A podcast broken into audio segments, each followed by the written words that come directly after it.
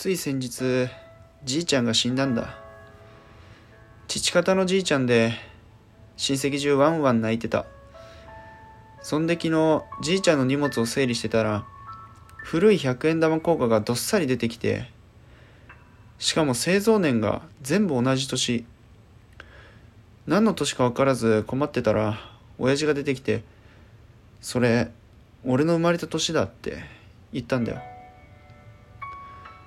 その夜深夜にトイレがしたくて起きてリビングに電気がついてたから見たら親父がさむせながら咳しながらタバコ吸ってたんだよ。むせるぐらいだったらタバコやめろよって冗談言いたかったんだけどその時は何か言えなかった。だって葬式でも涙を見せなかった親父が例の100円玉並べて泣いてんだよ。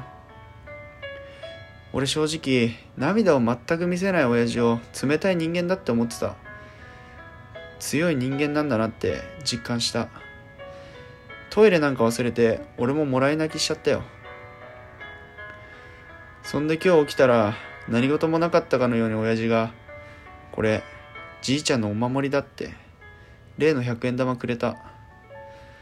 何気なく見たら親父大事そうにその100円玉財布の中入れてんのな。俺も大事に財布の中入れたよ。